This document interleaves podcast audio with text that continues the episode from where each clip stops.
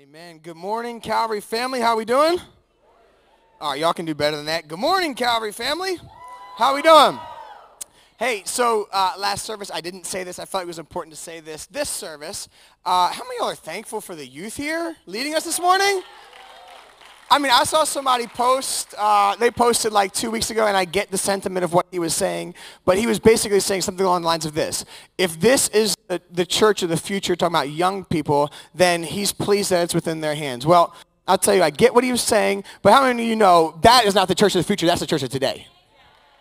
Right? They're called to lead today. They're called to live their lives to glorify God and lead others to God today. So give it up one more time for the youth. Thank you for leading us so well this morning. Amazing, amazing job. Uh, so I'm excited to be here. My family's excited to be here. Uh, man, we, we love your guys' heart. We love your pastors, our pastors. Come on, give it up for our pastors. Come on. Come on, give it up for our pastors now. And, and the heart of this church, to love God, love people, and change the world. I mean, if that isn't the heartbeat of God, I don't really know what is. So again, pastors, we thank you. We love you guys and appreciate you, your leadership. So uh, I said that I wasn't going to hold the microphone at the bottom of this service, and I just did it. Uh, so give me grace. Anyway, where's all my dads at? Y'all thankful for your dads? Amen? Wave at me. Come on. Love your dads. We love our dads. Something supernatural takes place when you have a child. You have an anointing as a dad over your life of the spiritual gift of dad jokes. Amen? Amen. It just like it just like happens. When I had my first kid, it was like all of a sudden I had this like spiritual deposit which hit me, and it was like go time. Amen. Uh, but part of my wife and I being here, really anxious to get to meet you guys. So I'm gonna withhold all of my dad jokes for you. If you want a dad joke, you have to come after service and meet my family. We're gonna be over here or somewhere around here, and then I will give you a dad joke. Okay? So come come see us. We want to meet you guys. We want to know you guys. Uh, anyway we're, we're in this series week three now of reaching the one. I think like there's not a more appropriate topic that we could be talking about on a Father's Day than reaching the one. Isn't that the heart of the Father? We, we just sang it. Uh, that his children, his creation would be reconciled and in relationship with him because every dad wants a relationship with their kid, right? And it's the same thing with our Heavenly Father. So as we celebrate, uh, I think it's just so appropriate that we get to talk to this, uh, this topic, this idea, and really not just this topic, this idea, but this lifestyle of reaching the one. Because how many know it's a lifestyle? It's not just something that we do, right? We, we live this thing. Uh, and so I am pumped. I'm obviously passionate, you can tell, uh, about this subject. You know, uh, I'm thankful that somebody in my life came to me and gave me the opportunity to, one, hear the good news of Jesus Christ, and two, accept it. Amen? Are you guys excited that somebody gave you that opportunity today? And, and, maybe you're here today and you've never gotten that opportunity. Uh, maybe you're here just because your dad brought you to church because it's Father's Day and you'd rather be, I don't know, like shooting something or blowing something up because that's what dads do, right? Uh, one, thank you. Appreciate that. Uh, so you're going to have that opportunity today we're going to really lay some things out. But um, you all ready to get into this thing? You know, there was a time in my life where I was like 70 pounds lighter where I had somebody give me the opportunity to hear the gospel of Jesus Christ. And you're going to be like, why was he 70 pounds lighter? Like, wouldn't it be, how many wants to be 70 pounds lighter, right? It was not a healthy 70 pounds, right? So I, I, my life wasn't the way it was. I kind of looked a little bit different than I do now. I kind of looked something like this. I think there's a picture of it uh, here, and, and there, that's who I was uh, before somebody came and gave me the opportunity to know Jesus. And, and I was preaching at a church in Boston. An old seasoned saint, I like to call her, was sitting over here somewhere. And she leaned over and was like, that looks like a mugshot to her friend. I was like, yes, lady, you are very intuitive. That's what that is. How many know I wasn't always saved? Amen? How many know y'all weren't always saved either? So don't get to judging me. Right? So man, there was a time in my life where I wasn't on a stage preaching the gospel of Jesus Christ, where I wasn't in the marketplace and in the gas stations preaching the gospel of Jesus Christ. There was a time in my life, actually, like a couple months after that picture was taken, uh, I had a failed suicide attempt. I was about seven years into a heroin addiction. Uh, my life was completely out of control. I had lost all hope that anything in my life could change. So I just decided if I'm going to die a drug addict, I will die on my terms. You ever try to live life on your terms?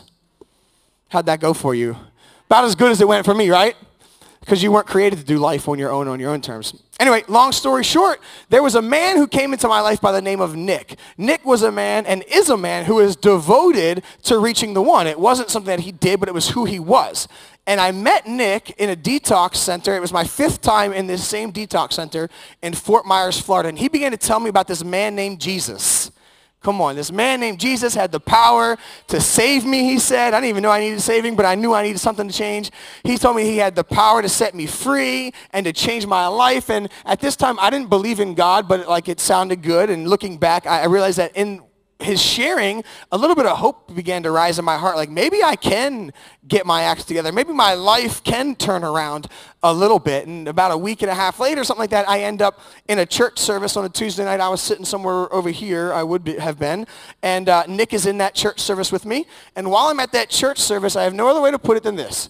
The presence of God touched me and changed me instantly. How many know when you have a, a, true, authentic car with the power and the presence of God, things begin to change?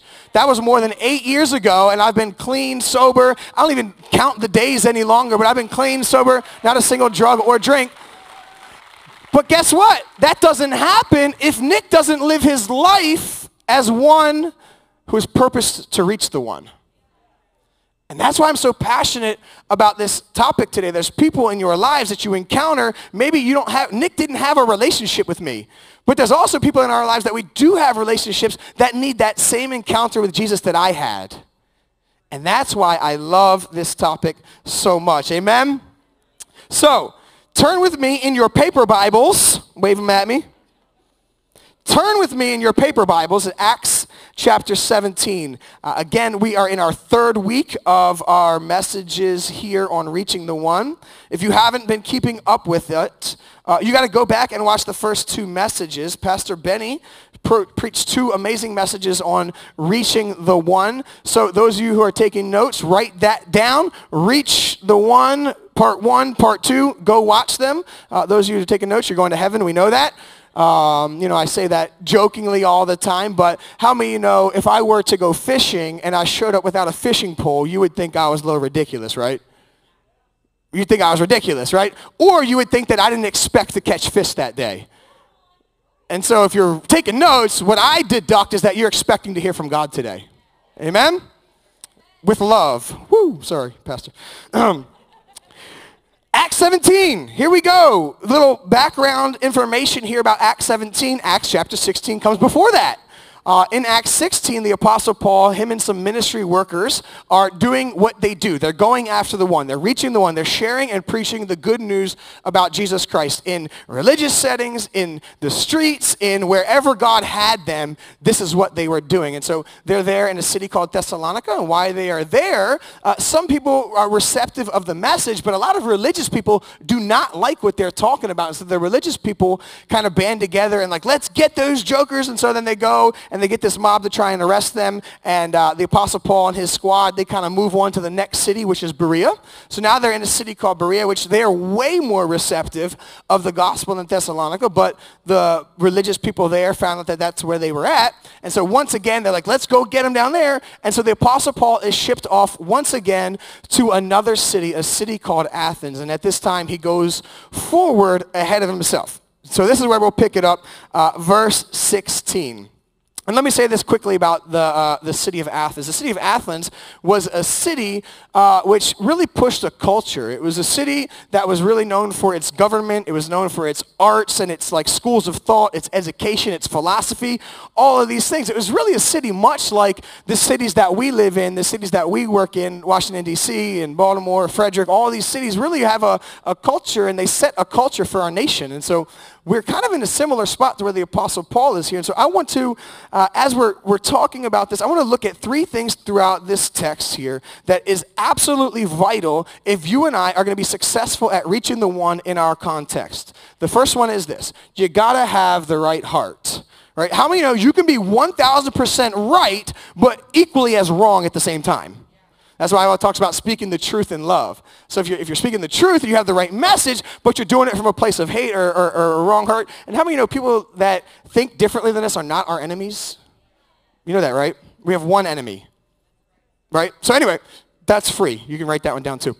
Second one is this, the right message. The Bible says that it's the truth that sets you free, and it's the gospel which is the power to save sinners. So any truth that is not the, the truth of God, which is revealed in his word, doesn't have the power to set somebody free. And any gospel, which does not align with the truth of the word of God, doesn't have the power to, to save anyone right? The Bible said the gospel is the power to save sinners. So you got to have the right message, number two. And then finally, number three is the right spirit. I think so many times we as believers can be timid and shy. And I'm not saying that you got to be somebody that you're not. But what I am saying is that God will give you the right spirit of boldness and confidence to be his witness because he promised you that. Right? So he's going to give us those three things today. The right heart, the right message, and the right spirit. Verse 16. While Paul was waiting for them, his ministry partners, uh, in Athens, he was greatly distressed to see that the city was full of idols. So he reasoned in the synagogue with the Jews and the God-fearing Greeks, as well as in the marketplace day by day with those who happened to be there. Everybody say happened to be there.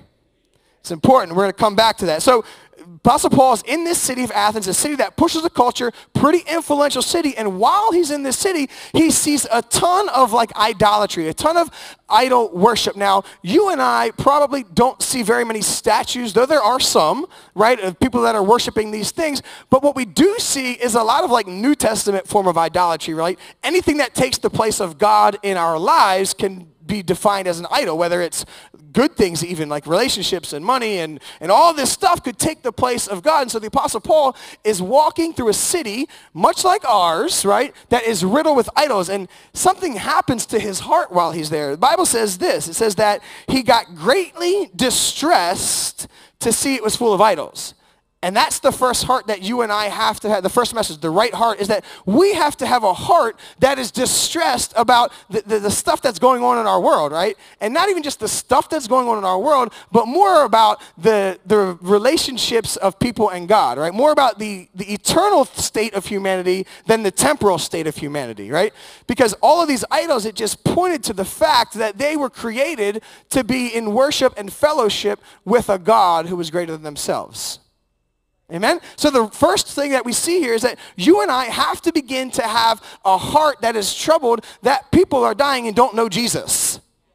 When they were created to live their whole lives in worship and service to him and in fellowship to him. And I think it's an important thing that we have to say here because he goes on to say it was distressed, so he reasoned. In other words, it was a cause and effect. It was because he was distressed by it, then he began to open his mouth and speak about things. And now, if you look at this for us, you and I, uh, it's easy to see what we're distressed about because those are the things that we'll complain about.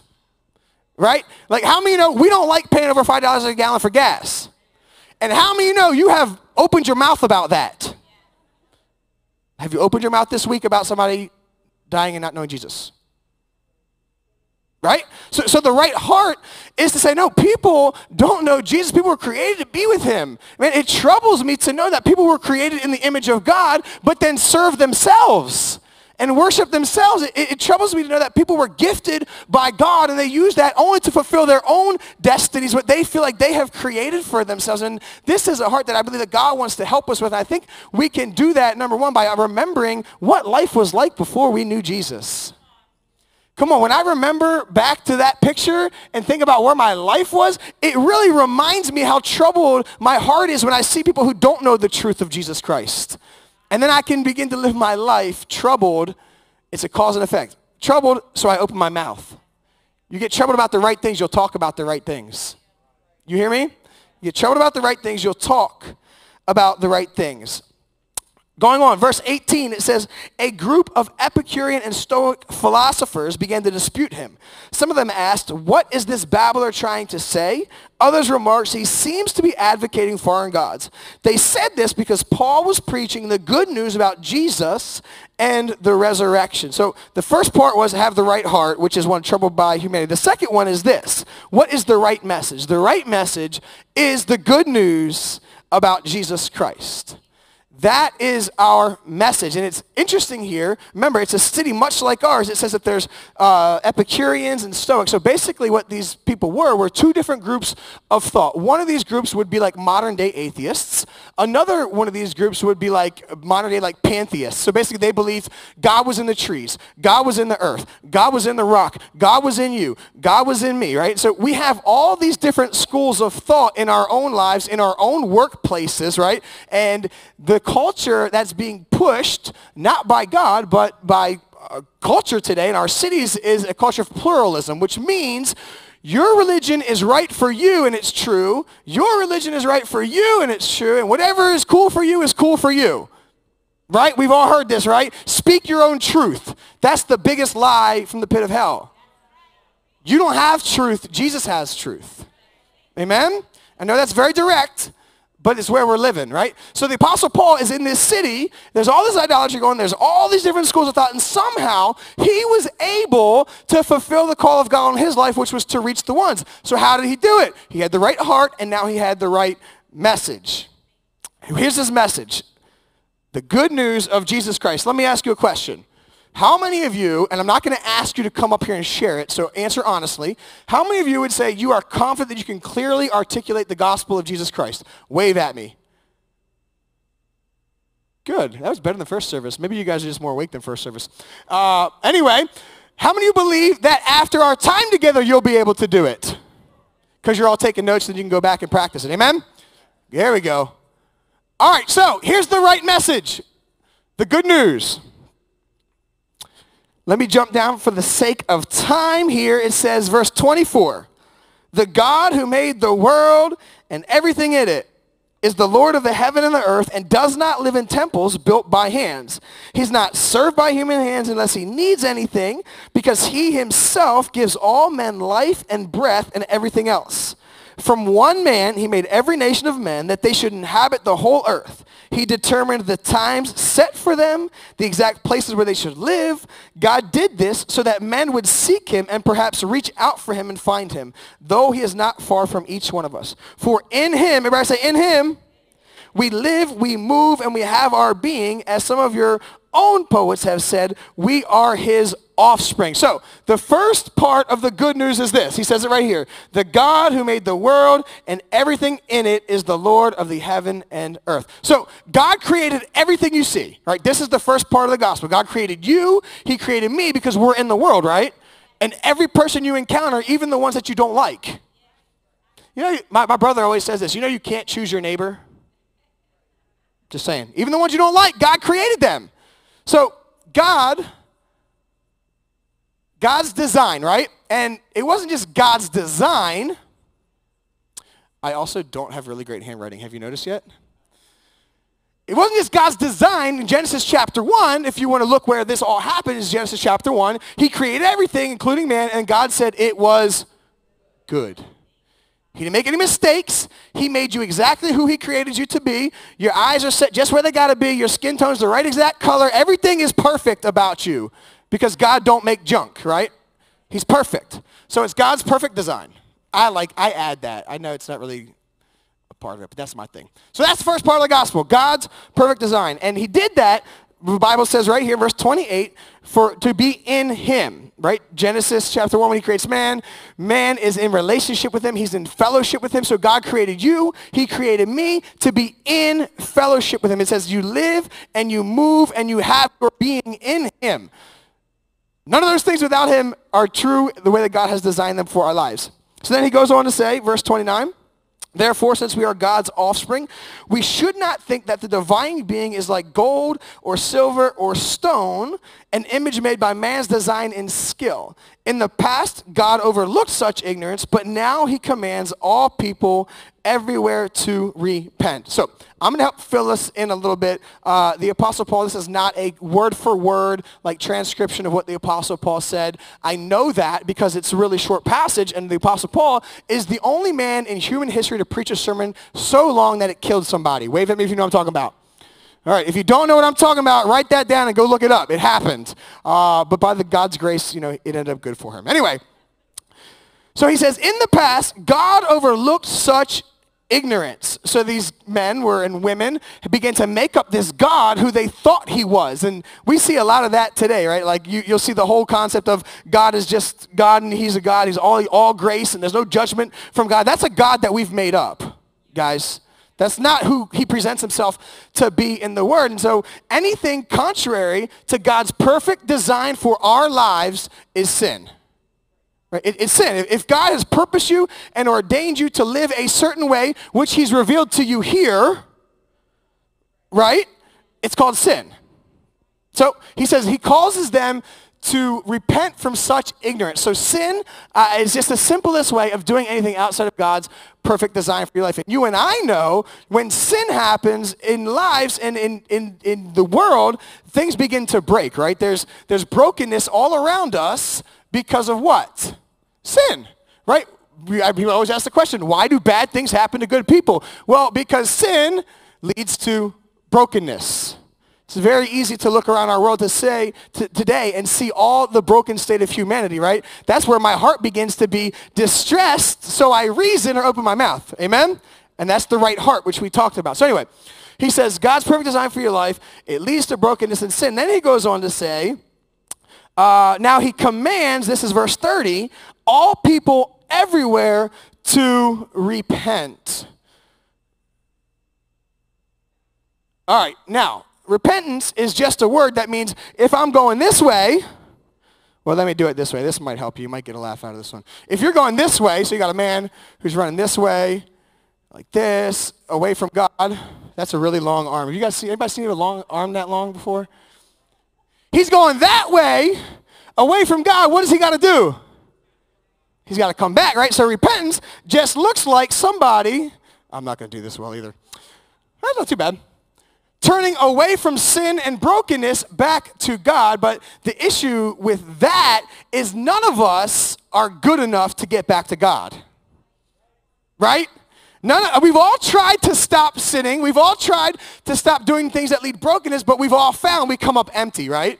That's why the Bible says the wages of sin is death, but the gift of God is eternal life. So let, let's go forward. How do we get back to God and God's perfect design for life? He says this, for he has set a day when, this is verse 31, for he has set a day when he will judge the world with justice by the man he has appointed him. He has given proof of this to all men by raising him from the dead. So we're supposed to turn from sin and turn to some man whose name is, all right? We know it's Jesus that he's talking about here because it says he has raised him from the dead. So we're supposed to turn from our sin and our brokenness to Jesus. You could just put the gospel of Jesus, the good news of Jesus, whatever that is. And part of that, he says here, is that what? He raised him from the dead, right? So we have a man named Jesus who was raised from the dead, and my question to you is, to be raised from the dead, you have to first die. And how did Jesus die? On the cross. We, we just sang about it. And to die, you have to first live. Come on, you're with me now. It's not a trick question. You have to first live. And then he goes on to say here that he set a day for this man to judge the world with justice. So the only person that can judge the world is someone who's perfect or God himself. So that's why we call Jesus the Lord. He's the King of kings and the Lord of lords. So this is the gospel of Jesus Christ. That God created everything in this world. You and I colluded, uh, included, not colluded, included. Well, um, anyway, you and I included, right? He set a perfect design for all of our lives, but each and every one of us, for all have sinned and fallen short of the glory of God. Romans chapter 3, right? All have sinned and fallen short of the glory of God. We can all admit that we've done things outside of God's design for our life. We've created lives for ourselves which God never created us to walk or to live in. And what that did was lead to brokenness. And whenever we get to places of brokenness, we look for ways out of it, like relationships, which never really lead anywhere because a man can't save you unless his name is Jesus, or a woman can't save you unless his name is Jesus, right? We look to getting a bigger bank account, but how you know money is comes goes as fast as it comes, amen? Well, we look to politics, but we know them jokers ain't got the answer. Right? So there's only one man that can get us back to where That's why he says, repent and turn to Jesus. That's where this all this idolatry came. Remember the New Testament form of idolatry? Anything that takes the place of God? Those things don't lead anywhere. But repenting, turning your life over to Jesus, who is the King of Kings and the Lord of Lords, who is fully God, who is fully man, who gave up all divinity, came down, was born of a virgin, died on the cross, after three days, he rose from the grave because he stayed dead, because he had to overcome sin, death, and the grave, which he did by raising. And now you can recover God's perfect design for your life. That's the message. If you have to have a right message, that's the one that will save a sinner. That's the message that we all have. And I think it's so important. I mean, this, this thing right here, y'all, this thing right here, and I'm going to do something, it's a little unorthodox, probably, probably for us, but I think it's a good thing to do right now. If you could all just stand with me right now. I think this is an important moment. While we're singing that song, uh, How He Loves Us, my daughter, she like looks at me and she's like, Daddy, I'm, I'm looking at the cross. So as soon as he said how he loves us, she says, Daddy, I'm looking at the cross. And I say, why? She says, because the cross tells me that Jesus loves me and Jesus forgives me. Come on. Jesus loves me and Jesus forgives me. This is the aspect right here that we're putting our focus on right now. And I, I, started out by saying, you know, aren't we grateful that somebody gave us an opportunity to accept Jesus? Well, today is your opportunity to accept Jesus if you've never done that. This is one of the clear op- presentations of the gospel that you'll receive today. I'm sure when Pastor Sean preaches next week, it's going to be clearer than this because he's smarter than me. But today is your day, my Bible says. And so let me recap it for you really quickly. God created you. He loves you. He knows you. Every single thing about you, he served you. He, he did it perfectly. Perfectly. God don't make junk. We junk what he makes at times. Amen.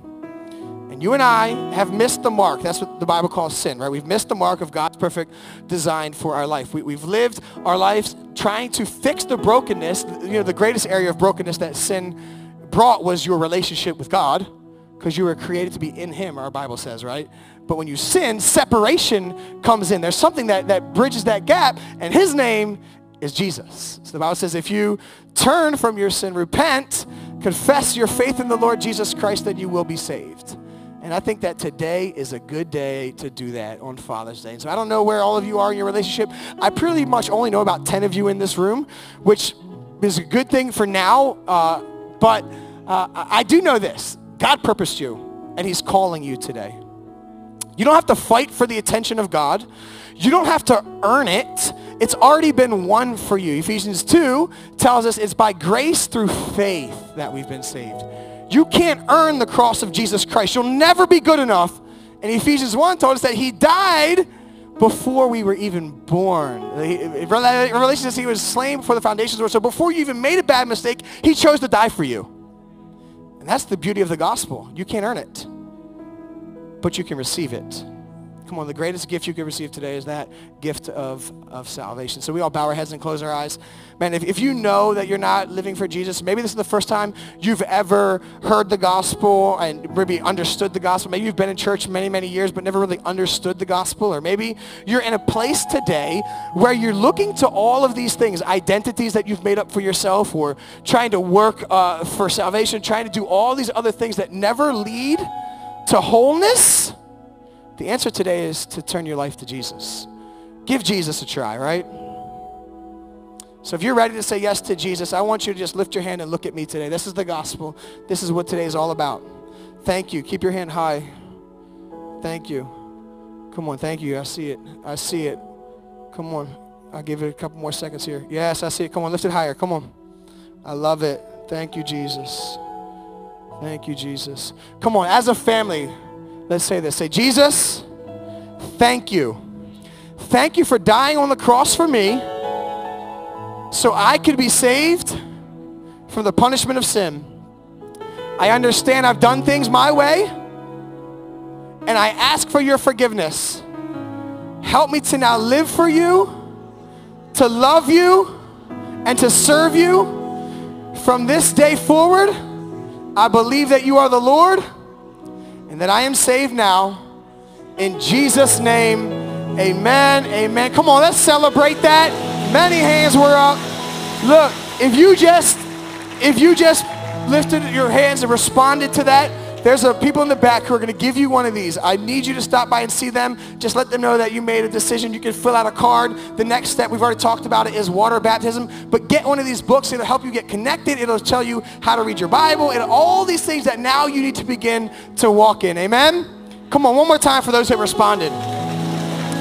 Come on, and we're almost done here. Give me, give me just a couple more minutes and then we're going to wrap up. So that's the right heart, one that's disturbed by the eternal state of humanity. The right message is here, the gospel, the good news of Jesus Christ. And then finally, it's the right spirit, right? So if we are going to reach the one, now that each and every one of us are saved and set on mission, we got to have the right spirit. Do you know look, what looks really good on an Instagram bio?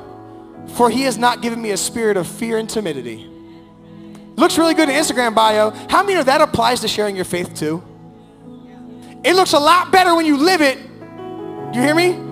The truth of the gospel always looks good wherever you look at it, but it looks a lot better when it's on your life. So, so many times we'll, we'll use these, these verses, but how many know this applies to reaching the one? God has not given you a spirit of fear and timidity. He's given you faith, sound mind, boldness. That's what he's promised to you. And I'm going to help us today get that confidence aspect. And then the, the word of God is going to help us that. And then his spirit is going to give you the boldness as we respond to him in this moment. Amen. Let me ask you a question to help you with this confidence thing. Have you ever turned the lights on by just speaking without the help of Alexa or Google Home or Apple Home or something? I know y'all think you're slick. I, I work with youth. I get y'all. No, you, you haven't. It was God who said, let there be light and light shone. That's why Second Corinthians chapter 4 says, let me just flip there because I can't find it in my notes.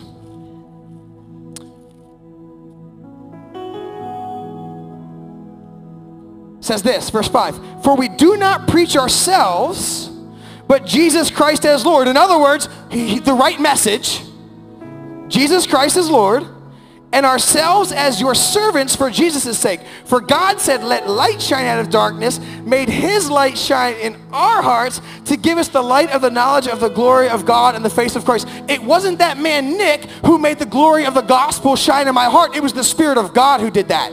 Nick was just a servant of the Most High God and allowed the Spirit of God to illuminate the gospel. So the only way that you and I fail in reaching the one and sharing our faith is if we stay silent.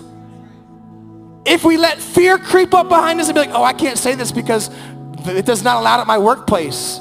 And I'm not saying go get yourself fired, but what I am saying, if the Spirit of God prompts you, trust Him. Trust Him to take care of you. Trust Him. Trust Him. Come on. God wants to give you a spirit of confidence today. And I, very, very final last point, I promise you. Acts 17, we started out by saying who happened to be there. Back to the story in Athens, right? Who happened to be there. How many of you know nobody just happens to be anywhere? If we believe we serve a sovereign God, everybody is somewhere on purpose. Verse 26 down the rest of his dissertation here, it says, From one man he made every nation of men that they should inhabit the whole earth, and he determined the times set for them, the exact places where they should live. God did this so that men would seek him and perhaps reach out to him and find him, though he is not far from each one of us. So the Bible says just who happened to be there. Can I tell you this? Every single person that you encounter, God has placed in your life. Every single person you encounter is a God-ordained appointment. And you have to believe that. Otherwise, you don't believe the word of God. Let me illustrate this a bit further. Friday, I was in the Wawa gas station, and I was standing there watching my friend eat a sandwich, which I think are gross, by the way. Not that you care. Um, Anyway, he's sitting there eating a sandwich, and these two uh, Mormon missionaries come in, and it was just like that morning I was studying this text, and I was understanding that every pe- people I encounter is a God-ordained encounter, right? God set the boundaries, the word says here, of where people will live and the times that they will live. So these missionaries are there, these Mormon missionaries. I get to talking with them. We're talking about random things like like doing wheelies on dirt bikes and like just random stuff, right? And so we start exchanging texts later that day. I got their information and uh, we're exchanging texts later and I invited them to come to church and they were like, oh, can you send me the address because you might not know this, but the LDS church, the Latter-day Saints church, says where missionaries can go. They have a boundary was the word that they used. So in other words, God, in his sovereignty, put these missionaries in my boundary, y'all. Do, do, you understand what I'm saying to you? It's not just by happenstance that those young men came to me in my boundary right down the street from my house. And they can't leave my little six mile radius. Like, they're stuck with me, y'all. Do you think that's a sovereignty of God thing or do you think that's a Church of Latter-day Saints thing? I think it's a sovereignty of God thing. And that should give you confidence to say, if you just step out, open your mouth, understanding that God is the one who brings the results, you just plant and water and plant and water and plant and water, plant and water. Come on, you're going to see God do amazing, amazing, amazing things. Come on.